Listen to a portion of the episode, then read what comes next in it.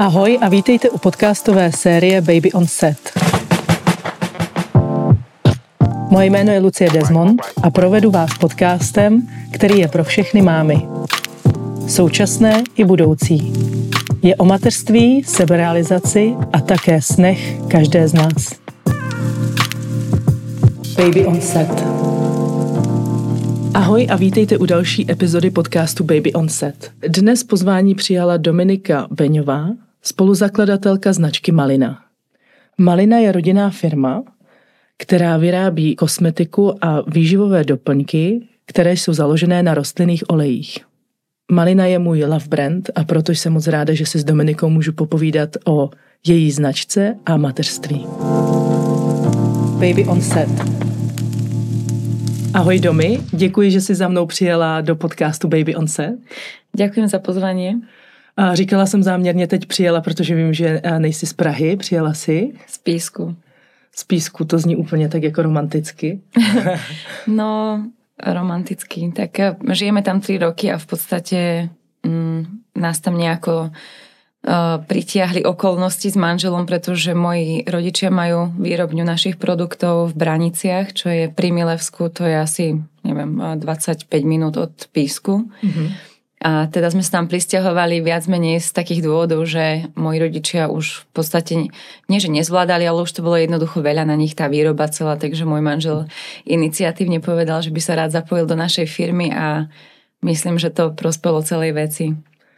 To zní fakt krásně. Já jsem ti tady mimo mikrofon říkala, že eh, mi přijde rodinná firma jako taková idylka, i když vím, že potom jako každodenní činnosti budou uh, trošku o něčem jiném. Uh, ale jak už jsem v představení říkala, uh, ty a tvoje rodina stojíte za značkou Malina. Mm. Uh, kdo by ještě náhodou značku Malina neznal, Uh, můžeme ji představit nějak v kostce, jak to všechno začalo, proč to začalo a kam až se to dostalo, můžete vidět u vás na webu a na Instagramu. Je to nádherná značka, která už na pohled vypadá krásně, ale hlavně je funkční. No to, ako to vypadá na vonok, e, tie obaly a všetko okolo toho, tak to majú na starosti alebo na svedomí, v dobrom slova zmysle, moje kolegyne z Bratislavy, na ktoré som narazila, e, keď som sa tam pristahovala z Innsbrucku, kde vlastne začala vznikať idea maliny. Ale Teraz som to zobrala úplne z opačného konca. Jednoducho niekedy okolo roku 2011, už si to presne nepamätám uh, dátumovo, tak môj otec úplne zmenil svoje povolanie. On uh, bol vlastne hudobný režisér mm-hmm.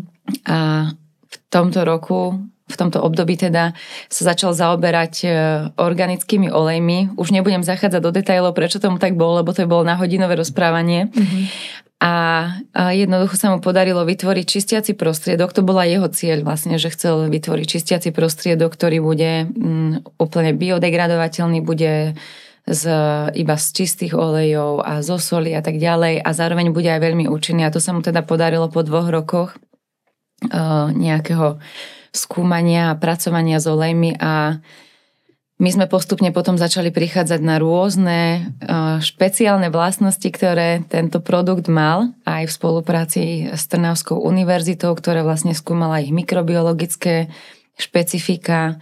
Tie sú tiež úplne uh, fantastické, pretože nespôsobujú rezistenciu baktérií. Kto chce, tak si to naštuduje, lebo to je zase ďalšia široká téma, ale je to celkovo problematika momentálne uh, celospoločenská, už by sa dalo povedať. Takže toto bol toto bol prvý produkt, ja som bola vtedy v Innsbrucku a veľmi ma to zaujalo ako opernú speváčku, ktorá sa zaoberá aj teda e, zdravým životným štýlom. A ja som ten produkt začala používať na telo, pretože bol v podstate čistejší než akýkoľvek šampón, ktorý, ktorý som vtedy niekde videla v nejakej v drogeriách, aj v biodrogeriách, lebo akože Innsbruck, teda nielen Innsbručania, ale celkovo Rakúšania sú veľmi uh, zaťažený na, na čisté produkty. Takže tento mi prišiel fakt najčistejší a nejak som motivovala otca k tomu, aby sa teda začal venovať aj produktom nielen teda na čistenie povrchov, ale na očistu tela. A teda takto veľmi zjednodušene v, kost, v kostce ako by ste povedali, tak keď sme sa dostali k tomu, že vznikla teda značka Malina, ja som sa potom presťahovala späť do Bratislavy, kde som našla mm, tým úplne fantastických ľudí, šikovných, nielen nielen teda po manažerských, manažerskej stránke, ale aj po vizuálnej a proste aj hlavne teda ľudsky, to musím povedať, že na, na to som mala veľké šťastie, že ľudia, čo sú v Maline, tak sú ľudia na vysokej ľudskej, humánnej úrovni. Wow, um, jako opravdu ta značka vypadá nádherně na první pohled, když jako se na to podíváš, ale pak ještě, když ji máš možnost vyzkoušet, uh, tak je to další wow. Já musím říct, že od vás používám skin serum a potom uh, face wash, uh, takový ten, co napění. Cleansing foam. Ano, cleansing foam, pardon. A bitter také. A určitě jsem vyzkoušela ještě nějaké další produkty a hrozně mě na tom jako baví to, jak opravdu jako ta čistota toho. Jakoby um, toner taky, že jako vůně jedna věc, nebo taková ta jakoby nevůně, nebo jak to mm-hmm. říct, protože to možná teď zase jako odskočím ještě někam jinam, ale uh, už jsem si za poslední roky taky zvykla hodně používat přírodní kosmetiku. Mm.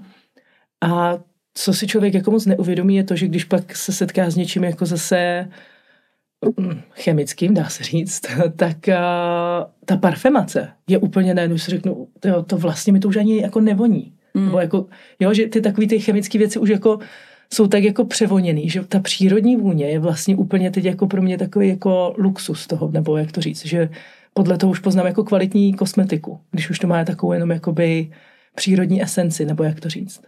Ja by som k tomu sa vyjadrila ako tak možno, že ešte z takej vyššej perspektívy, ja mám pocit, že my sme celkovo v spoločnosti strašne zahltení takými silnými vnemami a to nie je len vôňa, ale proste stále nejaká informácia, stále nejaký hluk, stále nejaký zvuk, ako keby sme stratili taký jemnocit, mm-hmm. takú vnímavú, vnímavosť a citlivosť a ja si myslím, že k tomuto by sme sa mali vrátiť ako ľudské bytosti, že my by sme mali sa proste zjemniť a preto aj malina je taká jemná, že, že tam sú fakt tie vône také a presne e, také jemné a presne ako si ty povedala, tak to zažívam aj ja, že ja teraz tiež už keď cítim nejaký parfém, ktorý som si bežne predtým kupovala a ešte mi prišiel aj celkom ako, že je to taká prírodná vôňa, tak už je pre mňa veľmi silný. Mm-hmm.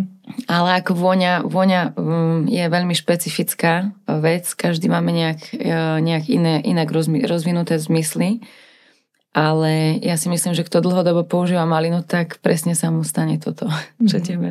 Přesně tak, ale ještě eh, je tam další věc, která mě vždycky na tom překvapuje a to je ten pocit jakoby té čisté pokožky po tom umytí. Mm. Jako je úplně jiný, než kdybych si jako umila s nějakým jiným produktem. To tak. jsou asi ta smě, ty směsi těch olejů nebo něco, něco to prostě dělá a ty víš jako co myslím, protože uh, to, to samozřejmě mm. znáš ten produkt. Ale... Ja ho znám, uh, viem to teoreticky popísať, ale uh, pracuje s tým môj otec, s tými olejmi a vlastne my sa kvázi uh, predstavujeme alebo píšeme tým, že tie produkty sú unikátne práve tým spracovaním, ktoré je súčasťou know-how. A vlastne Keď spracujeme oleje, tak už vlastne nemastia, ale odmastujú, čiže čistia. Uvoľňujú sa z nich rôzne látky, ktoré sú vlastne v tej ro, v tej surovej forme pre nás nedostupné alebo veľmi ťažko dostupné. A to vlastne za týmto celým stojí môj otec, takže uh, on by vedel o tom oveľa viac rozprávať, ale je to je to úplne iná práca, ako vlastne keď sa robí bežne s nejakými chemickými zložkami. A to už je jedno, či sú to prírodné chemikálie alebo, alebo nejaké syntetické, ale tá práca je úplne iná. Vrátíme se možná ještě k rodině a to teď konkrétně k tvojí rodině. Takže jsi se přestěhovala eh, za eh, svými rodiči na jich eh, České republiky z Bratislavy. Už se svojí rodinou, máš dvě mm. holčičky. No to ještě nebylo s rodinou, to jsem ještě len čakala prvé dieťa. Okay. A žovku a vlastně můj manžel usudil, takže to bude uh, naj, najoptimálnejšie riešenie z toho dôvodu, že jednak, že on bude vo výrobe, bude bude tam vlastne pomáhať môjmu otcovi s logistikou, lebo teda výrobu má na starosti otec, vlastne tie veci, čo sa týkajú know-how. A potom môj, môj manžel už organizuje plnenie, balenie, prepravu. A zároveň sme sa chceli pristahovať aj bližšie k rodičom, kvôli tomu, že vlastne tak sa mi narodila dcerka a uh, maminka pomáha. To je krásný. To je, opravdu to zní fakt jako idylicky, ale uh, je to idylický? no tak samozrejme ako v každom systéme alebo v každom, v každom nejakom uh, spoločenstve dochádza k rozdielnosti názorov často, ale aj môj manžel vlastne prišiel z prostredia, on pracoval v nemeckej firme, kde kde vlastne zariadovali autohausy a bol zvyknutý na ten typ nemeckej precíznosti organizácia práce a môj otec je umelec. to znamená, že vlastne je zvyknutý pracovať sám so sebou a není to úplne také tradičné, zorganizované. Preň ho to má, on tej organizácii v svojej vnútornej úplne rozumie, ale často to navonok akoby není tak dobre vykomunikované a vlastne tam sme naražali na nejaký typ nedorozumení, ale e, vzhľadom na to, že ja si teda myslím aj o otcovi, aj o manželovi, že sú, že sú to tiež bytosti, ktoré sú fakt na vysokej úrovni a pochopenia a komunikácie nejakého, nejakým spôsobom, tak nakoniec to všetko, všetko vždycky dobre dopadne. Baby on set. Máš teda tříletou holčičku a roční holčičku. Ano. Jak se ti poslední tři roky pracuje? A jak moc pracuješ a co vlastně přesně všechno v Malině děláš? Mm, no, tak odkedy mám tú druhú cerku, čo je vlastne rok, tak ja by som povedala, že skoro vôbec nepracujem. Že mm. som hlavne s deťmi doma. A keď bola žovka, tak som sa ešte snažila nejako pracovať, ale myslím, že tie prvé mesiace boli veľmi náročné, pretože mm, myslím po narodení prvej cery, lebo ja som stále v hlave akože chcela ísť ten štýl práce, ako som bola zvyknutá predtým a to môj manžel sa vždycky na mňa smial, že že proste by mohli padať okolo aj tanky a ja by som ďalej písala mail a proste mohlo by mi aj roztrhať močový mechúr a stále by som proste nešla na to, na to vece, až dokým to nedokončím. To som bola ja a toto som si predstavovala, že takto nejako to bude fungovať aj pri, de- pri deťoch, že proste ona bude plakať a ja to proste dokončím a ale to sa jednoducho nedá, však to každá mama vie, že že dieťa je vždy na prvom mieste, tak ja som s týmto dosť dlho bojovala, možno, že aj pol, pol roka, možno aj tri štvrte, že ma to vedelo tak akoby vnútorne dostať do takého strašného rozkolu, že bolo, ja to chcem spraviť a ona pláče, alebo ja musím a nemôžem nič dokončiť. Ja som bola tak strašne nervózna z toho, že nemôžem dokončiť nejakú jednu prácu a že to, čo mi trvalo 5 minút, mm. tak teraz mi trvá, ja neviem, hodinu a pol, lebo od toho jedno, e, neustále musím odbiehať, takže toto bolo fakt náročné na začiatku.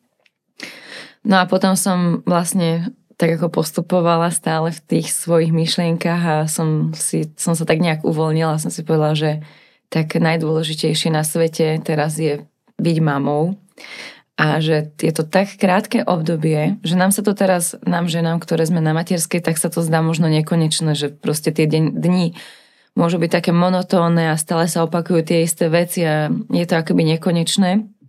Ale potom, keď sa to vezme z tej životnej perspektívy, tak je to fakt tak krátke obdobie, že tie deti tak rýchlo vyrastú a potom máme um, pri dobrom zdraví ešte 10 ročia pred sebou, čo môžeme v kľude niečo robiť, tak som si povedala, že dobre, ja to teraz púšťam. Mám to zariadené tak, aby vlastne som tam nemusela byť non-stop v tej firme a non-stop všetko kontrolovať, že to je všetko tak parádne oddelegované a majú to na starosti ďalší ľudia, ktorým som mohla mm, vlastne zveriť dôveru, tak e, si vlastne snažím sa užiť si to materstvo v najvä- najväčšej možnej miere, aj keď akože teraz nechcem povedať, že e, je to iba o užívaní. Ty jsi to řekla úplně nádherně, přesně to, co nám dříve trvalo pět minut, nám trvá hodinu a půl teď, ale zároveň takový to sklidnění se a to uvědomění si, že vlastně to je teď jenom nějaký období a je třeba si ho fakt užít. Krásně mm. jste řekla, cítím to dost podobně a znám ty chvíle, taky občas, občas míváme. A dosť, vlastne dosť dôležité si je uvedomiť, že vo všetkých iných rolách je tá žena nahraditeľná, ale podľa mňa je nenahraditeľná v tej role matky v tomto období. Souhlasím. Kdybyste mě teď viděli, tak jsem úplně dojatá z toho, ale já souhlasím, je to fakt krásný a důležitý období. Um, vy jste teď uvedli na trh, uh, myslím teď někdy jakoby před Vánoci, uh, dětskou řadu kosmetiky. Uh, přiznám se, že už se možná ten typ produktu u vás hledala i jako dříve, nebo já jako používám některé vaše produkty i jako pro svoji sedmiletou dceru. Ale um, jaký tam byl vývoj v té v kosmetice? Bylo to, že ty si sama chtěla, že máš jako svoje děti, tak si to, jako dá se říct, vyvinula pro sebe? Mm, Úplne to tak nebolo, pretože kto pozná dobre malinu, kto pozná tie produkty detailne, sú takí klienti, sú takí zákazníci, čo asi nepoužívajú nič no a nepoužívajú, teda používajú malinu roky, tak tí vedia, že vlastne si vedia vystačiť aj s tými produktami, ktoré v ponuke máme.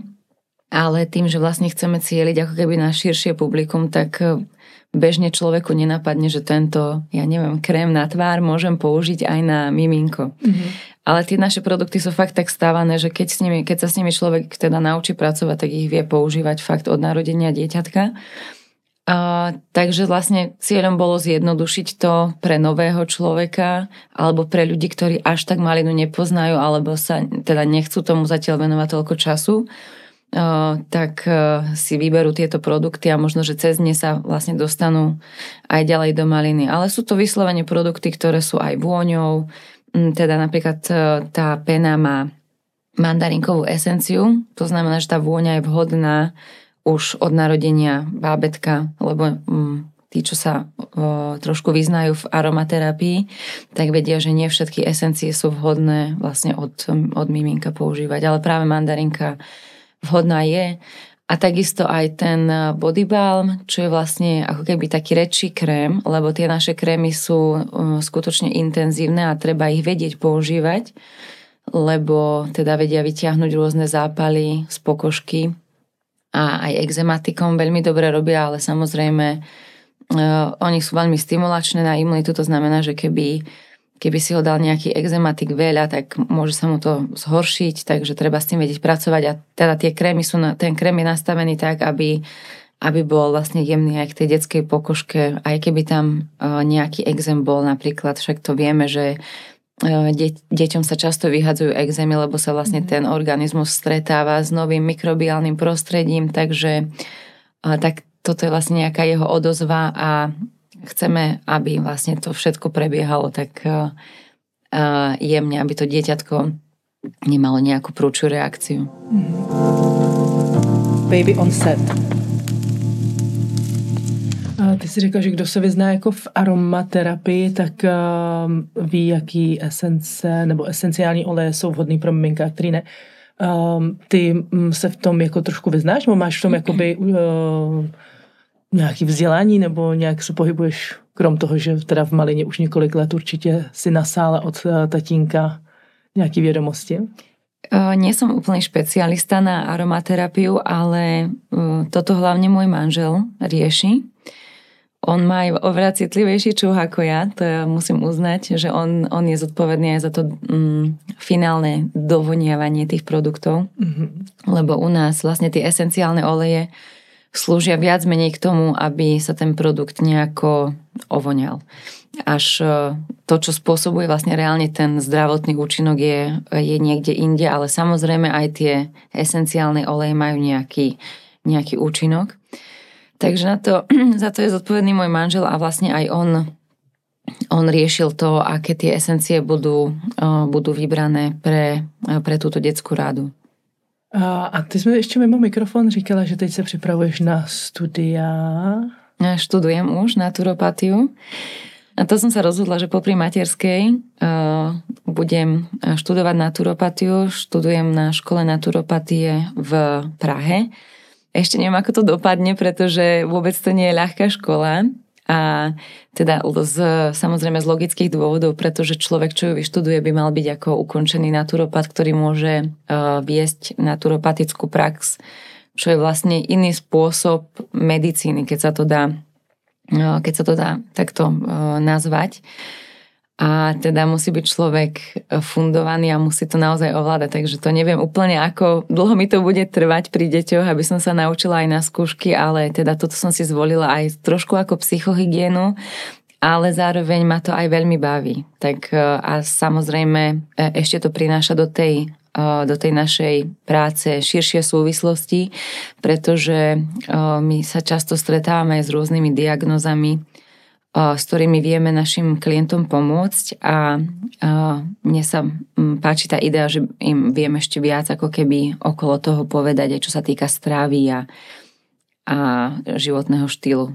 A, takže je to a, naturopat, je někdo, kdo se zabývá životním, zdravým životním stylem, jako ve smyslu stravy i nějaký duševní očisty? No, duševná očista je skôr ako keby taký, taký vedľajší, uh, vedľajšie rozšírenie k tej naturopatii, ale naturopatia ako taká je v podstate by sa dalo povedať funkčná medicína, mm-hmm. ktorá sa zaoberá hlavne teda prevenciou, čo vlastne úplne je ruka v ruke s malinou aj. A teda, aby sme sa do nejakých chronických stavov nedostali a keď sa už teda do nich dostaneme, tak väčšinou sú tie stavy spôsobené nejakým zlým životným štýlom, ktorý sme dovtedy viedli. To znamená, že sme boli možno, že nedostatočne vyživení, mm-hmm. chýbali nám nejaké základné mikroživiny, alebo proste sme mm, sme sa nezdravo stravovali, príliš veľa spracovaných potravín a tak ďalej. Stres a však faktorov je strašne veľa, takže týmto sa zaoberá naturopatia. Teda jedna časť je tá klinická nutričná medicína, to znamená mikroživiny, makroživiny a tak ďalej, čiže všetko, čo sa týka stravovania, nejakých výživových doplnkov prípadne.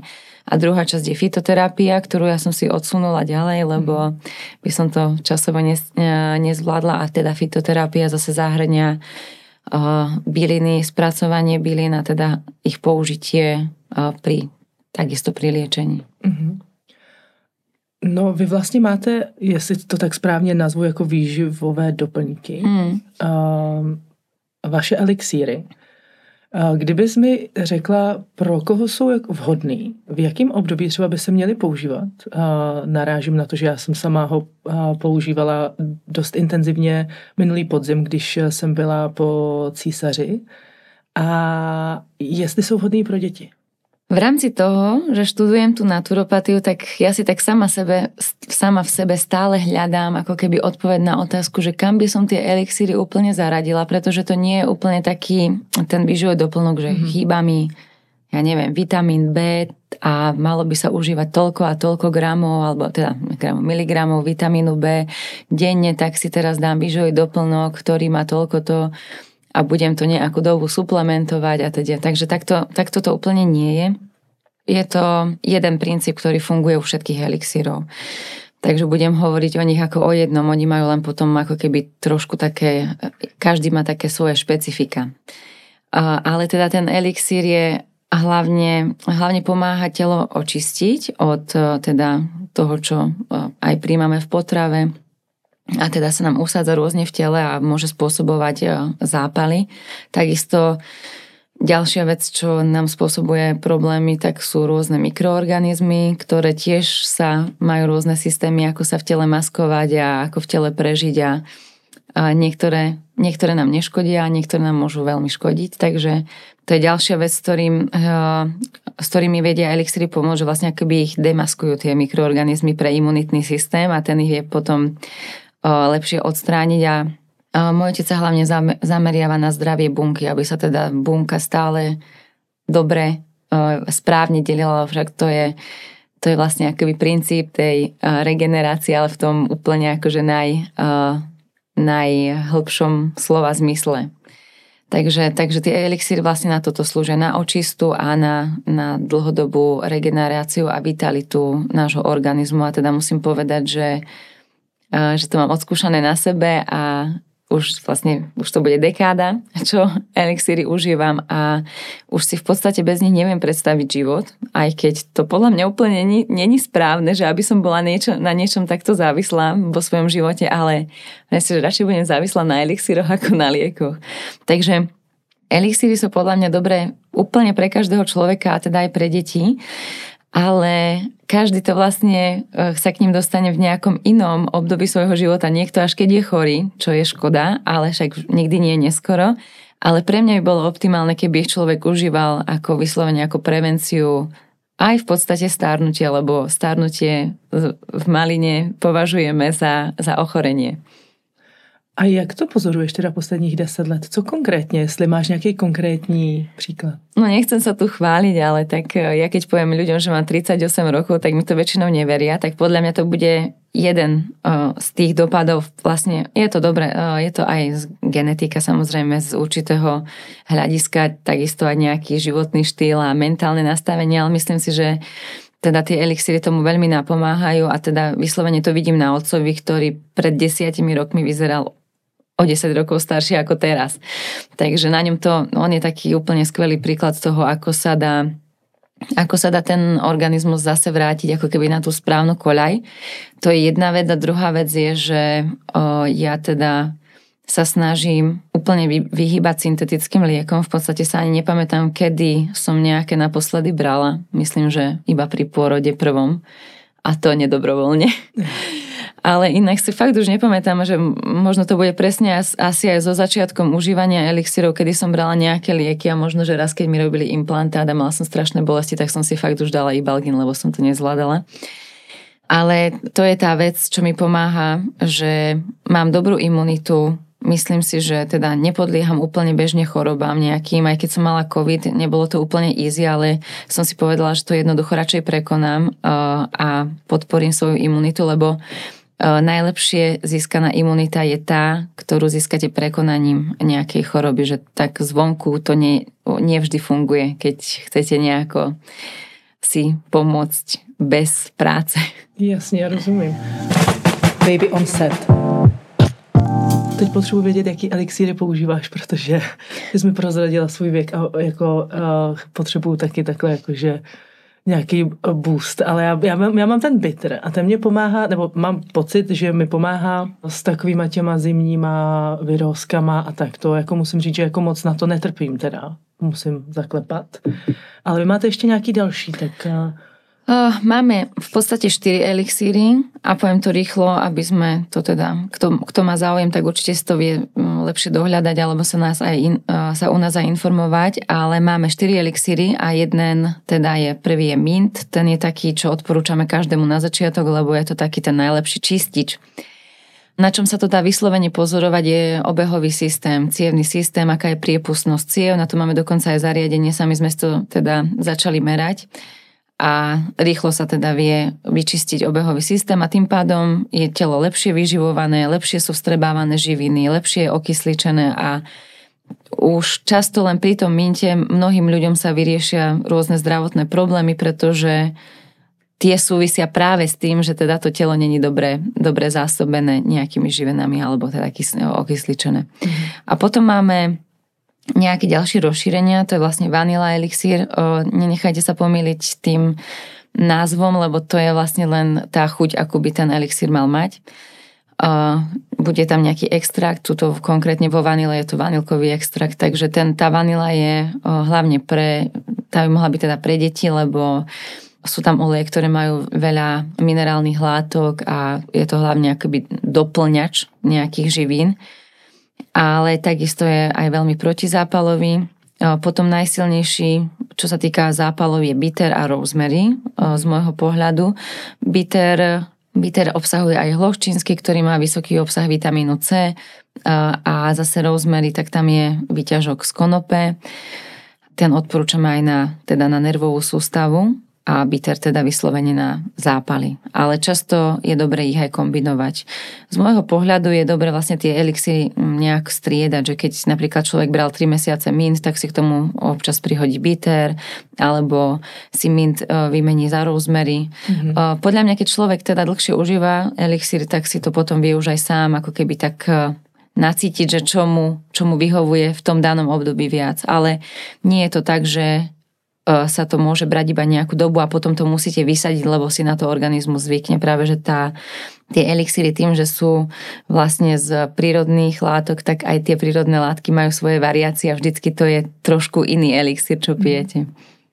A říkala si, že jsi začala studovat teď e, při druhém miminku. Ano. A měla si pocit, že si potřebovala trošku takový jako malý únik i od toho mateřství nebo něco dělat jako i tak chvíli jako pro sebe?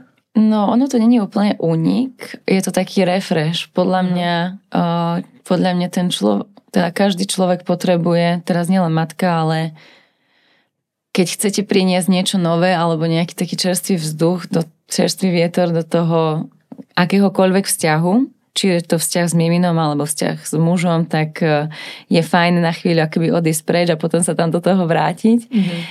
Lebo človek sa zase zase prinesie nejaké nové, nejaké nové impulzy a hlavne zistí, že existuje aj nejaký iný svet ako ten, čo prežíva. Hoci ten, čo prežíva, môže byť krásny, ale proste vždycky je dobré sa trošku aj mentálne zregenerovať.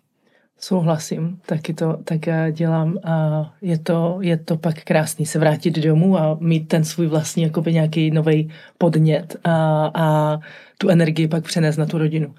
A jaké to je pracovat se svým manželem? Oh, ja mám skvelého manžela.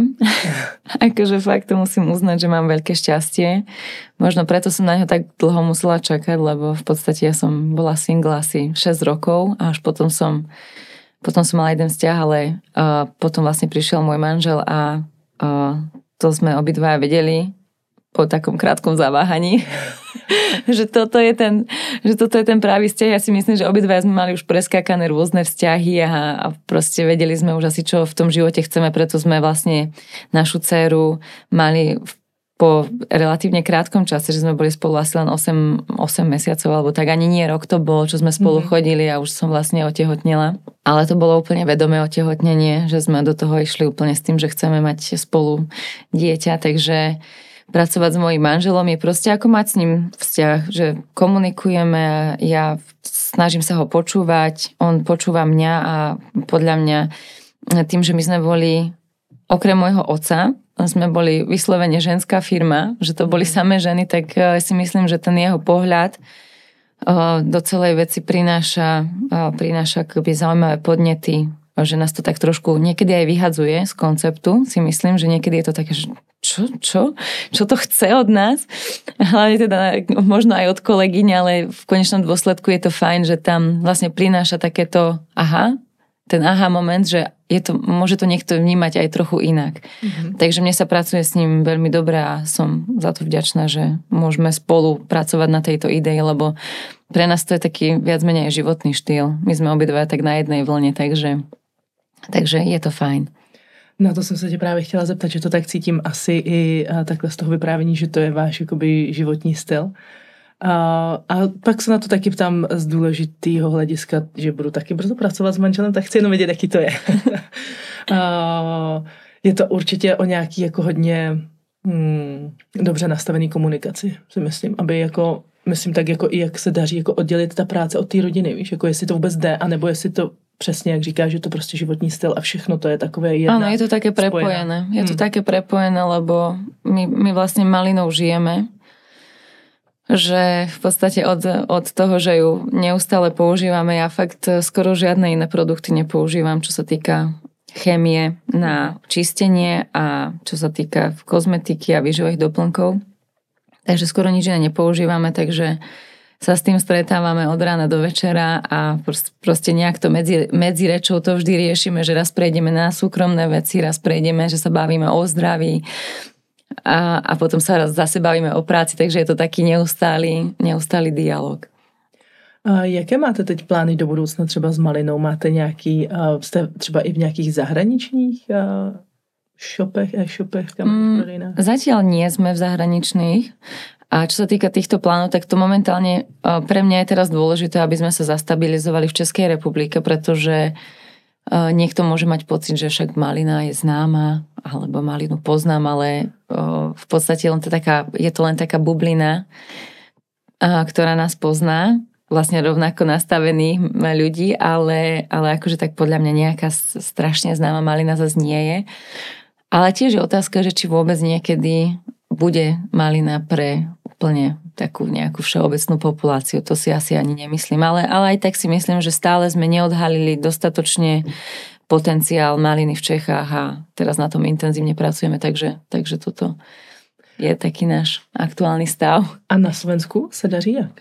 O, no na Slovensku o, Je to tak, že vlastne Bratislava je náš najväčší, o, najväčší vlastne trh, čiže hlavné mesto, mm-hmm. čo samozrejme nie je prekvapujúce, lebo tam vlastne ľudí, ľudí vieme osloviť aj reklamou, Instagramom a tak ďalej.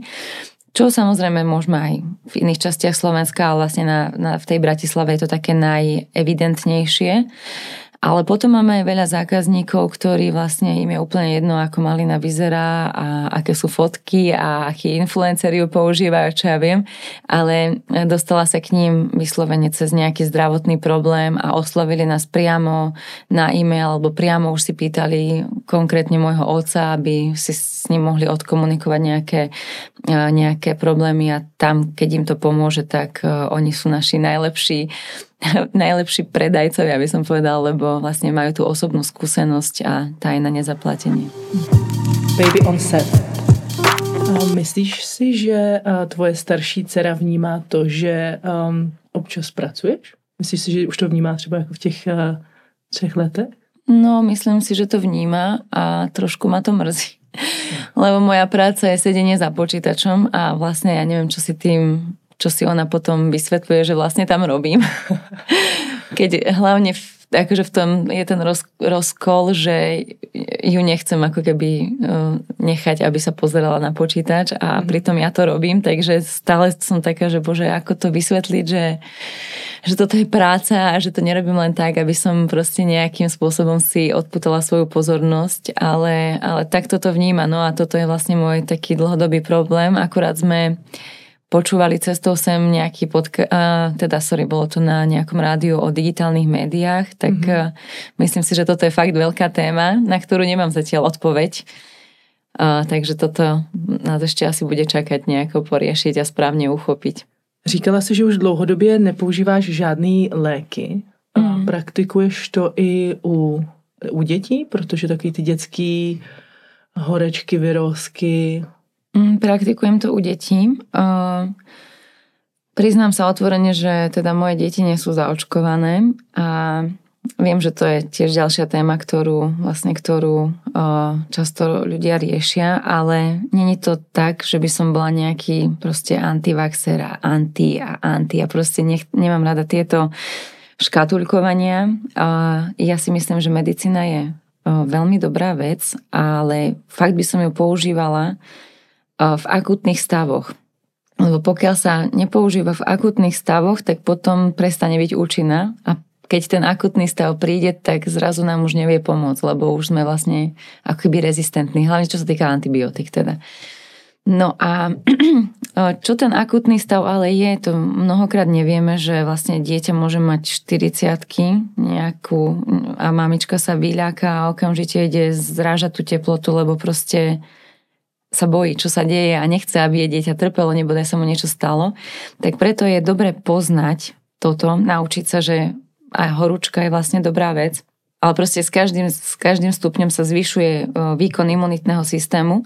No vlastne keď potlačíme tú teplotu, tak e, len oslabíme imunitný systém, ale tá infekcia, ten vírus tam stále je, alebo, alebo baktérie.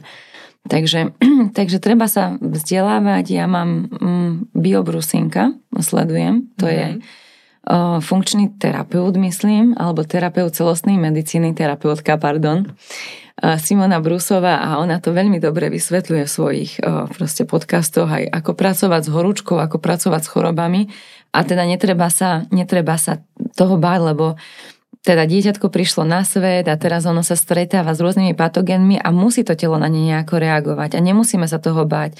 Nemôžeme to hneď proste od základu potlačiť, lebo ten imunitný systém sa vlastne na tom učí. Príde patogéna, to dieťa si začne na ňo vytvárať nejaké proste protilátky, ktoré potom aj neskôr môže zase využiť, keď by mal nejakú, proste nejakú väčšiu dávku toho, toho patogénu. Ale dôležité je teda sa z tohto celého nezlaknúť a brať to ako proces učenia.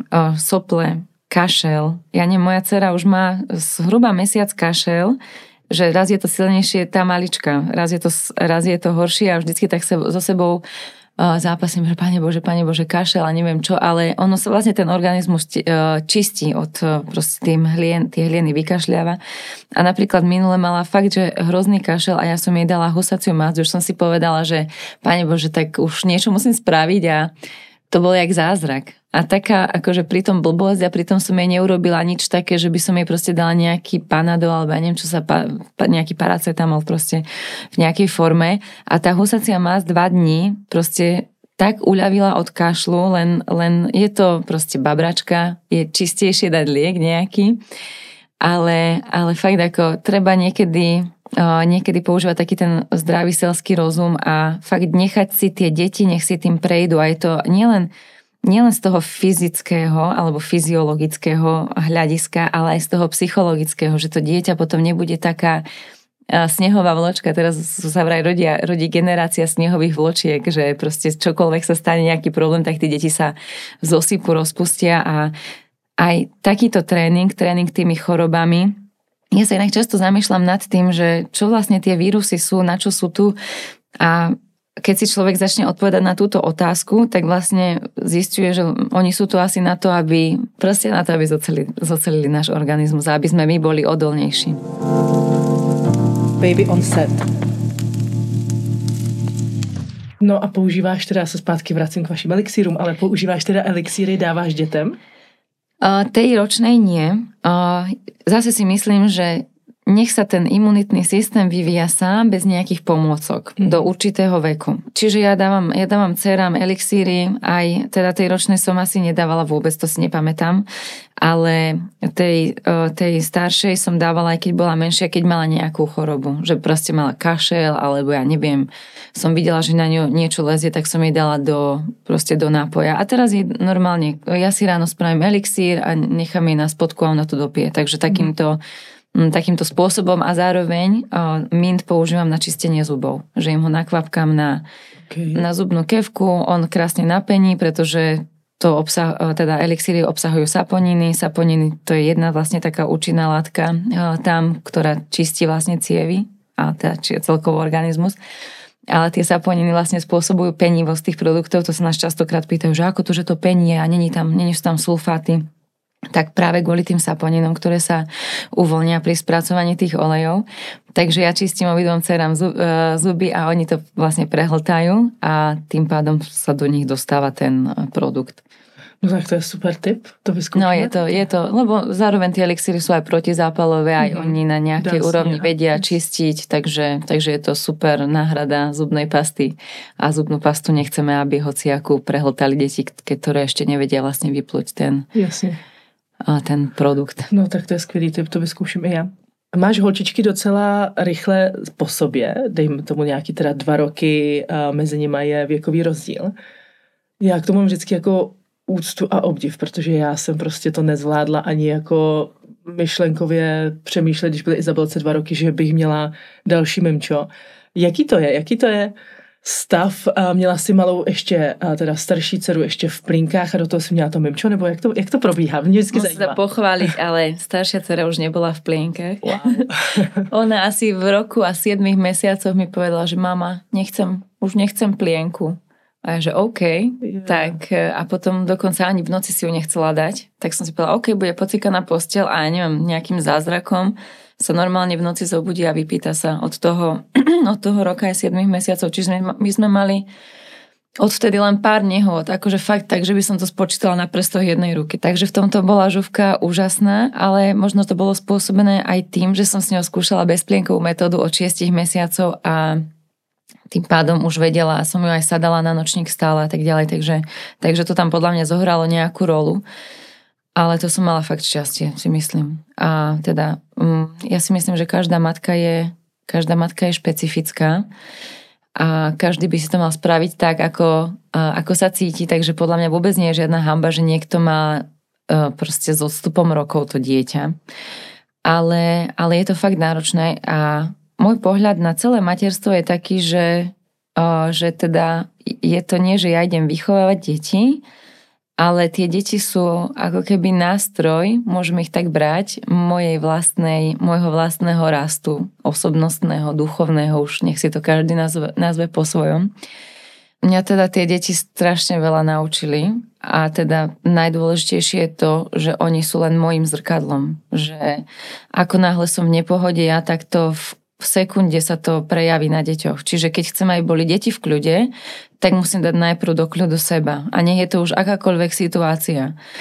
Ja neviem, asi nejdem do toho zabrdať teraz, ale keby proste sa stalo to najhoršie na svete, sú tie najhoršie okolnosti, nech si a akokoľvek si to predstavíme, tak matka musí byť v kľude a vtedy bude v kľude aj to dieťa. Čiže my sa musíme naučiť, my ženy, mami, sa musíme naučiť robiť v prvom rade sami so sebou. A vôbec to nie je ľahké. Ja si pamätám taký zážitok, to bolo tesne potom, ako sa narodila Lotka a Žovka to strašne ťažko niesla. Tie prvé tri týždne boli úplne masakrálne, že mala proste Oh, trikrát za deň mala taký hysterický, uh, hysterický úplne plač, uh, ktorý trval aj pol hodinu a nedalo sa to zastaviť a za, zatiaľ mi druhá plakala, chcela sa kojiť a tá zatiaľ tá staršia chcela ísť na ruky. No proste ja som myslela, že skončím na, psychi- na psychiatrii, ak to, ak to neprestane, ale potom som začala takú techniku robiť, že som vyslovene, že medzi nimi ležala, to bolo väčšinou večer a jednoducho som sa sústredila na svoj vlastný dých, nádych, výdych a proste som sa snažila seba dostať do kľudu. Nesnažila som sa deti, že tiško, tiško a neviem čo, ale proste som iba so sebou bola a hladkala som ich a ono sa to nejako mm, proste časom vyladilo. Takže vždycky, keď je stres, stresová situácia, tak najprv dostanem do kľudu seba. To je, na to je super vec, že najprv dajte kyslík v lietadle sebe, až potom pomáhajte svojim deťom. Takže to by sme si mali preniesť aj do toho každodenného života.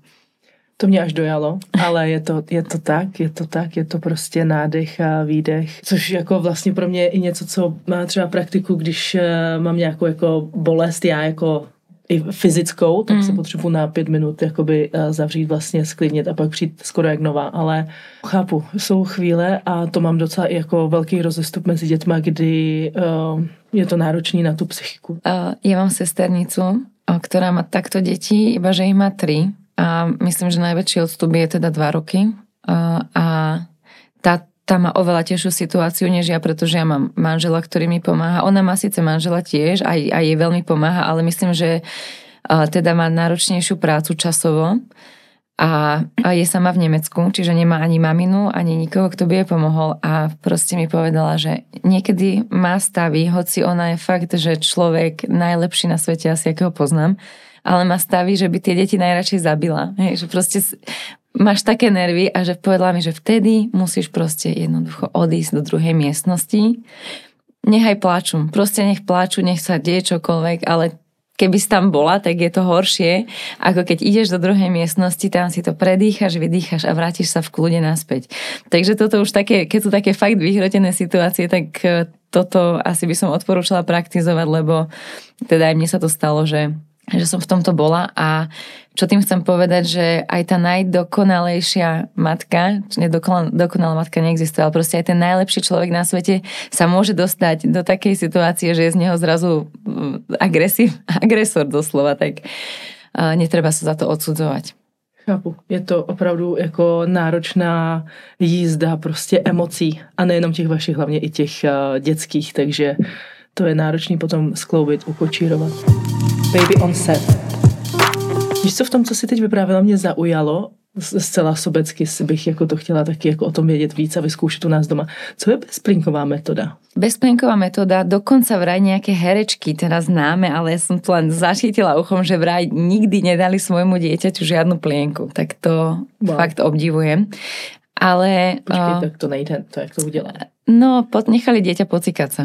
Vraj do troch mesiacov teda, ak si to správne pamätám, existuje kniha, kniha o bezplienkovej metóde, ale vraj dieťa do troch mesiacov keď sa ne, nezačne plienkovať, alebo keď ho teda začneme nejakým spôsobom vnímať, tak ono nám samo dá, dáva nájavo pod, svoju potrebu sa nejak Aha. vycikať, vykakať. Aha. A lenže to fakt by človek potreboval byť matka na 100% aj vnímavá a neriešiť popri tom počítač a mobil a neviem čo všetko možné, čo podľa mňa je dosť náročné v dnešnej dobe a ja som to tak mala s tou žovkou, že sme to teda skúšali od nejakých asi 4 mesiacov, dokonca sa mi to darilo, že som proste jednoducho, keď bola suchá plienka po zobudení, tak som ju hneď dala na taký špeciálny nočník to bol. A som tam čakala, čakala, robila som zvuky, ktoré jej to mali nejako evokovať. A, a vlastne vlastne nás sa vtedy, mm, vtedy začala cíkať, lenže potom sme mali také náročnejšie cestovateľské obdobie a som sa na to vykašľala. A potom som sa k tomu zase spätne vrátila. Ale bolo fakt obdobie, že som ju vyslovene nechala bez plienky a to dieťatko, keď sa pocíka, tak e, zistí, že mu to je nepríjemné a začne sa vlastne ako keby samo nejako prejavovať a dávať vám to najavo. A cestujete s deťma? Mm, mm, cestujeme ani až tak e, nejak akože mm, extrémne, ale často robíme cestu uh, Písek Bratislava napríklad. Mm-hmm. Uh, teda hlavne keď sme mali Žofiu, teraz už menej, ale no ako nie je to úplne stranda, to sa musím priznať, že niekedy sú náročné chvíle, moje deti nie sú tie, čo keď si sadnú, tak hneď zaspia, lebo poznáme aj také šťastné rodiny, čo posadia deti a je to ako uspávací prostriedok, to auto, ale u nás to je presný opak, že na moje decka sa chcú hýbať a chodiť a udržať ich v sedačke je niekedy nesplniteľná úloha. A teď eh, plánujete nějak po novém roce eh, cestu do zahraničí? No teraz prvý raz ideme letieť lietadlom. Okay. Takže si nejdem vôbec zisťovať nič o tom, aké to má škodlivé vplyvy, keď sa cestuje s miminkami, lebo určite na to bude milión štúdí alebo nejaké poznatky, že sa nemá cestovať s deťmi, lebo neviem čo. Ale sme sa rozhodli, že, že strávime, to je prvý raz, čo vlastne robíme dovolenku takúto do tepla. Mm-hmm. Není to nejaké extrémne teplo, lebo ideme na, na Kanárske ostrovy, na Fuerteventuru ale my nie sme, nie sme s mužom vôbec zimné typy, ani nerobíme zimné športy, takže sme si povedali, že tak skúsime si skrátiť zimu takýmto predelom. To souhlasím, jako ta zima přesně jak už je po Vánocích, tak už je potom zbytečně dlouhá. A přesně pokud jako neližuješ nebo ne, úplně se nevyžíváš v té zimě, tak je to takový, jako že už to nechceš. A každopádně měla jsem tady i maminku, která dávala zase typy jakoby na cestování a byl, byl tam jeden dost jakoby podobná věc, jako přesně jako když dítě brečí a máš pocit, že už to jako psychicky ani nezvládneš, tak podobně je to při tom cestování, když už tam jsou nějaké jako momenty, kdy jsi prostě mimo svůj domov a nějakou svůj komfortní zónu, tak jako přesně jenom nádech, výdech, to dáme, to zvládneme, prostě za chvíli tam budem. To sa Protože... tento princíp dá všade aplikovať, no, v každej situácii. Přesně tak. Domy, dost jsem z našeho povídání uh, nacítila váš životní styl. Um, moc se mi líbí, jak právě jakoby i propojujete tu práci uh, s rodinou a tak. Uh, jak jako do budoucna by si chtěla svoje dcery vést? Nebo jakou máš jakoby vizi pro, dejme tomu, nějakou jejich výchovu?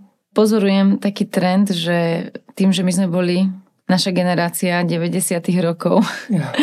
tak bola dosť uh, vychovávaná svojimi rodičmi dosť prísne, si myslím, a bolo to samé, nie, nesmieš a, a čo ja viem. A takto sa to robí a toto sa nerobí. Teraz nenaražam konkrétne len na mojich rodičov, lebo podľa mňa uh, moji rodičia ma celkom akože voľne viedli v mnohých veciach, že mi dali takú slobodu, možno, že aj nevedome. Ale akože teraz je taký akoby opačný extrém, že zase rodičia všetko e, nechcú deťom akoby nič zakázať a všetko im chcú dovoliť a proste akoby tam zase často tie hranice chýbajú a tie decka sú potom z toho zmetené. To som si tak pozorovala, lebo ja som vlastne sama nevedela, že jak sa, jak sa mám k tomu postaviť a ja vôbec teda nie som nejaký dokonalý rodič, to vôbec a sama sa v tom ako keby len hľadám, ale veľmi mi pomohla vlastne, vlastne kurz nevýchovy alebo aj celkovo ich podcasty. A myslím si, čo na tom fakt oceňujem, že, že to je výchova, ktorá sa robí srdcom, že je to fakt také celé úprimné a učí sa tam akoby takej úprimnej komunikácii, že ja neviem, e, nie, toto sa nesmie robiť, že nepoviem takú vetu, ale že poviem jednoducho, že počuj, ja to mám takto, nepáči sa mi to. A úprimne vlastne akoby odkomunikujem tie moje postoje a to mi príde úplne fantastické, lebo z toho vznikajú. A jednak, že sa decka teda krásne učia komunikovať a komunikovať svoje potreby, svoje hranice, No a zároveň sa rodia z nich sebavedomí ľudia a nie ľudia proste, ktorí nejako vedieme strachom, čo sa dosť dialo vlastne aj v tej našej výchove. Takže toto je môj cieľ. Môj cieľ je vlastne vytvoriť, vytvoriť alebo viesť tak deti, aby som ich nezničila, nezablokovala a aby teda boli z nich pekné, myslím, vnútorne sebavedomé ženy, ktoré sa nebudú báť a budú, budú si stať o, sami za sebou. To, to si řekla moc hezky, protože je to i něco, co teď eh, Řeším s mojí starší s Izabelkou, tak ta už je teď ve škole v druhé třídě a setká se tam samozřejmě skupinky holek a je to takový jako, už teď tak jako dohadujou prostě, a kdo tu skupinku povede a kdo je tam nejstarší a kdo by měl prostě říct ten svůj názor a být jako um, ten jako vedoucí v té skupince a tak a vlastně to dost jakoby řešíme i teď doma, že ona se dost často třeba s něčím nesouhlasí, co mm. se mhm. tam tak jako skupinově má jakoby udělat. A teď to myslím tak jako při té hře, když jsou jako v družině a tak. A dost často se o tom doma bavíme, že uh, musíš prostě jenom říct, uh, to se mi nelíbí, mm. tak já bych to nechtěla. A třeba odejít z té skupinky na chvíli mm. a nehrát si chvíli, nebo jo, jakoby ne, nemít pocit, že jako já s tím nesouhlasím, ale chci si pořád hrát, tak ale nic neřeknu a budu tak... Áno, to sa potom prenáša úplne do dospelosti, do práce a Přesně. celkovo do spoločnosti. Přesně tak. Jo. Napríklad Slováci, my sme teda dosť takí, že síce sa nám ne, nepáči, čo tam tí politici mm-hmm. robia, ale sme ticho. Ja, Iba sa tak postiažujeme pri pive niekedy. Jo, jo, jo, Takže toto by bola som veľmi šťastná, keby sa to tak prenieslo celkovo, že ľudia si vedia zvážiť, prečo niečo nechcú robiť, prečo im to nedáva zmysel a vedia vlastne zaujať aj voči tomu postoj, mm. nejaký konštruktívny. Jo, mít vlastně vědět to, že můžu nahlas říct, tohle se mi nelíbí. Ano. A mít jako možná k tomu i tu odvahu, ale prostě vědět, že je OK říct nahlas, takhle tohle neříkej, takhle tohle by se mi nelíbilo, protože se mě to dotklo, nebo prostě... Presne tak, tak a takisto aj akceptovať, že niekomu sa nepáči to, čo sa mne páči. Zase ten druhý názor. Lebo potom tu vzniká také niečo, taká, o, taká diktatúra a to Aha. my si hovoríme, že sme ako keby o, že sme teraz už ďaleká vyspelá demokracia, alebo tak by sme si to chceli hovoriť, ale podľa mňa tá realita je úplne niečo iné a videli sme to aj v nedávnej minulosti, že proste kto mal nejaký iný názor, tak bol pomaly nepriateľom spoločnosti, takže toto ja verím, že tá konverzácia v budúcnosti bude úplne nejaká, nejaká iná, taká slobodnejšia a rešpektujúcejšia.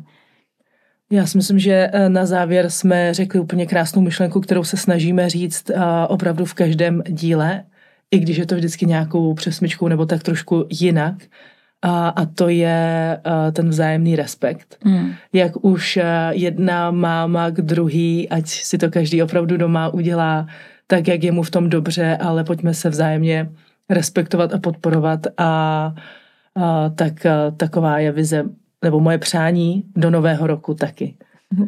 Domy, já ti moc děkuji za krásný rozhovor. A já děkuji krásně za pozvání. Budeme eh, dále sledovat eh, vaše další eh, kroky v Malině a tvojí rodině do, do nového roku přeju jen to nejlepší, hlavně hodně zdraví. Děkuji pěkně, takisto. Děkuji. Baby on set.